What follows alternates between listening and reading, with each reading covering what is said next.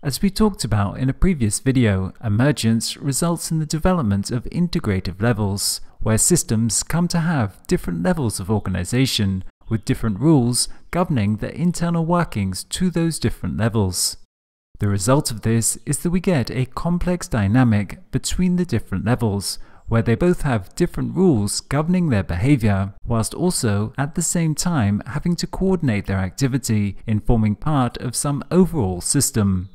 This dynamic becomes most pronounced when we look at the overall interaction between the macro and micro levels in the system, as the two levels are governed by completely different sets of rules, whilst also needing to interoperate.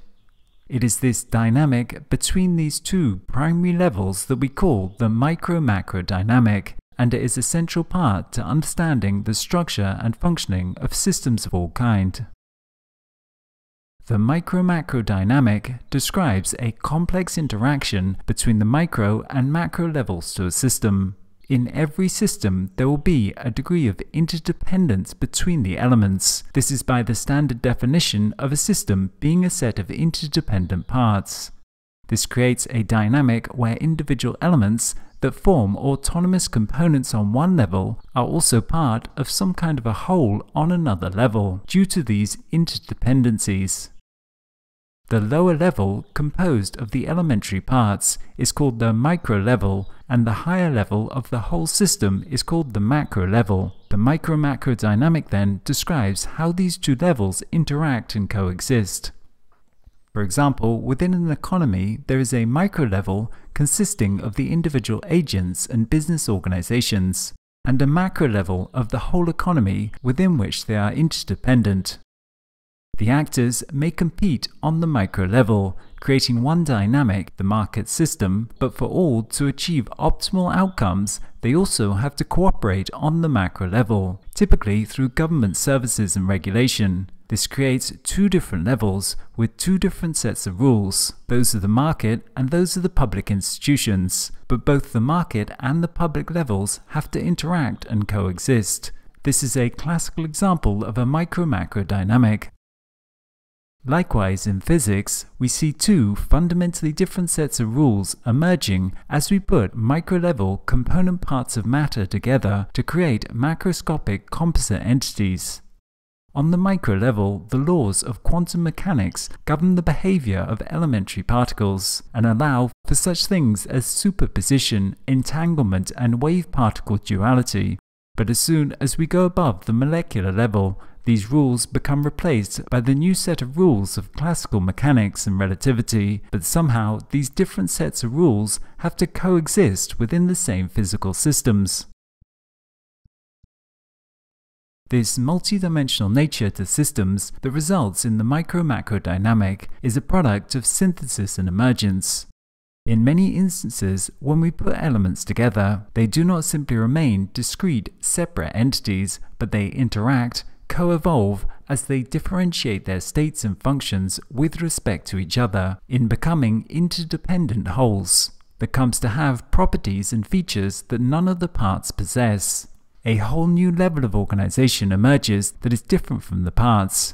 This is made most manifest in ecosystems as they have co-evolved over thousands of years. The parts are intricately interdependent, forming a whole system that has features and dynamics independent from any of its parts, and thus a two-tier system and a resulting emergent micro-macro dynamic the whole ecosystem goes through processes of change, what we call ecological succession, that are not associated with any of the parts, but these macro-level ecological regimes condition what creatures can viably exist within that macro regime.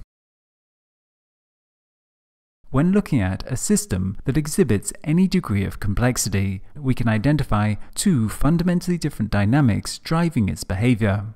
Firstly, it's not possible for something to exist in the world without it having in some way a physical extension. It is necessary to have physical parts to enable the whole. These physical parts are how the system does what it does. Without them, it would be incapable of acting or affecting its environment. Thus, the lower levels of the hierarchy are subject to physical constraints. The limits of physical possibility come from the lower levels in the hierarchy.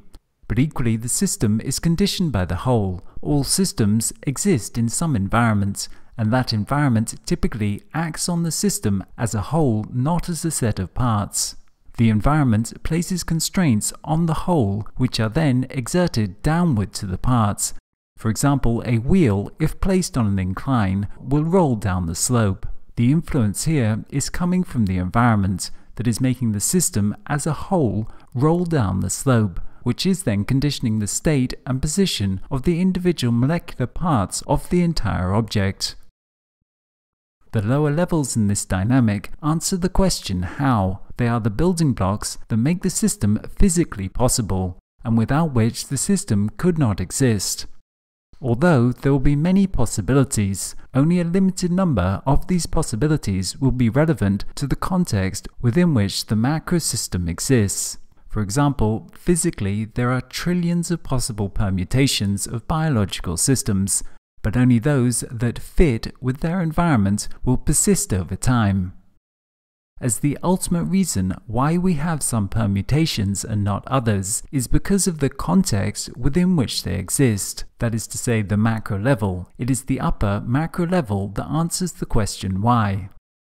Timothy Allen, professor of botany at University of Wisconsin-Madison, illustrates this when he says, quote, Mammals have five digits. There is no physical reason for mammals having five digits on their hands and feet, because it comes not from physical limits, but from the constraints of having a mammal heritage. Any number of digits is possible within the physical limits, but in mammals only five digits are allowed as the biological constraints. Constraints come from above, while the limits as to what is possible comes from below.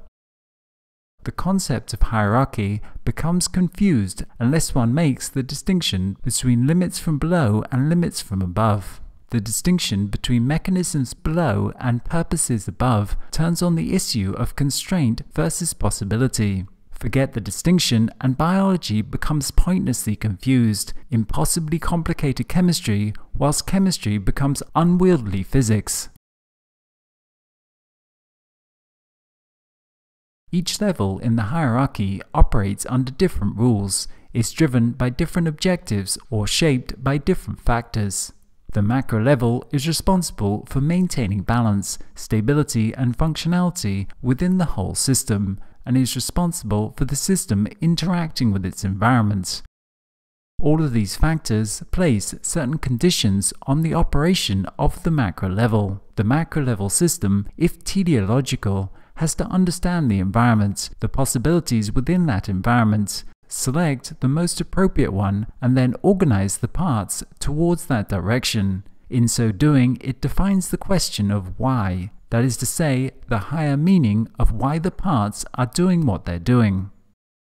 An example of this would be socialist political regimes that are holistic in their ideals, purportedly giving precedence to the whole of society over any of its constituent subsystems or members. Socialist ideologies are designed to give coherence and integrity to the whole system. The emphasis is on equality between member parts and their contribution towards the whole organization. Individual identity, agendas, and motives are expected to be subsumed to the whole organization. In forming part of the whole, members find their identity. It is the macro level set of rules that give context and meaning to their lives, and the preservation of the organization's overall integrity is seen as paramount. This is a defining factor to the macro level of organization, a set of rules that are in place to preserve the integrity of the entire organization, in the same way that the brain regulates the whole body towards the functioning of the entire system. The micro level to a system is constituted by and driven by discrete component parts, Unlike the macro level, elements can be quantified as discrete and autonomous components. This capacity to define discrete and autonomous parts is a defining feature of the rules governing the micro level, in that it enables us to ascribe objective properties and attributes to these specific parts. Whereas the macro level becomes defined by the integrity of the network between the parts and the integrity of whole processes, The micro level is defined more by the static properties of discrete entities and the metric systems created by the difference between them. Within social systems, for example, the micro level is governed by the individual agents and their local agendas. Free market economies are good examples of systems that are predominantly based on micro level rules. The dynamics of the system are, at least theoretically, driven by the actions and motives of the individual agents without reference to the macro level. The system is seen to be nothing more than the micro level components and interactions governed by supply and demand constraints. Here we can note that the external environment is not considered. Free market economic models see the natural environment as simply a commodity source within the economy. These models do not recognize the economy as forming part of some larger environment, social or natural, with that larger environment placing any macro level constraints on the system. Free market economies are focused on discrete, tangible products and agents acting as individuals with limited macro level constraints. The ideas of liberalism would be another example of a micro-level, component-based socio-political paradigm, as individual liberty, freedom of expression, diversity of opinion, etc. are given precedence over macro-level socio-political integration. Liberalism leads to the decoupling of socio-political institutions from the overarching macro-level integrative structures of religious institutions. With the rise of liberalism in the 17th and 18th century, traditional institutions that were designed to maintain overall sociocultural coherence have been largely replaced by a new set of institutions driven by individual choice and freedom for people to follow their own independent agendas. This is a regime defined and driven by the component parts, a component-based regime that defines the micro-level organization. Now that we understand some of the core differences between these levels, we can appreciate the central question within the micro-macro dynamic, that of interoperability between the two different levels. Two distinctly different levels emerge with different rules governing each, but they then need to be reconciled in some way to create an overall functioning system if it is to be viable within its environment physical, chemical, biological, economic, social, and cultural systems all exhibit this micro-macro dynamic, and how the system comes to reconcile it forms a primary determinant in its identity and overall structure. When the system fails to coordinate its parts into a functioning whole, then it will become dominated by the interaction of its parts on the micro level. One example of this might be the Warring States period in Chinese history, when the region of the Zhou dynasty was divided between eight states. During this period, there was no overall organization, but the state of Chinese civilization was defined by these component parts and their interaction. Inversely, the system may resolve this dynamic by forming a macro-level structure that constrains the micro-level, and thus again reduces the system to one level, removing the complex interaction between the two levels. Continuing with this example of Chinese civilization, the communist political system of the past 60 years or so has been a form of social system where the macro-level regime has dominated over the micro-level. Both of these dynamics creates a single basin of attraction, but more complex evolutionary systems exist at an interaction between the two regimes. Systems that evolve successfully engender a continuous, more complex dynamic between the micro and macro levels, with the micro level generating new possibilities and the macro level creating the conditions that select from this variety as the system develops over time through an evolutionary process. Natural selection is a classical example of this, but equally a functioning democracy would be another example. We'll pick up on this theme of evolution again in a later video when we talk about the edge of chaos hypotheses.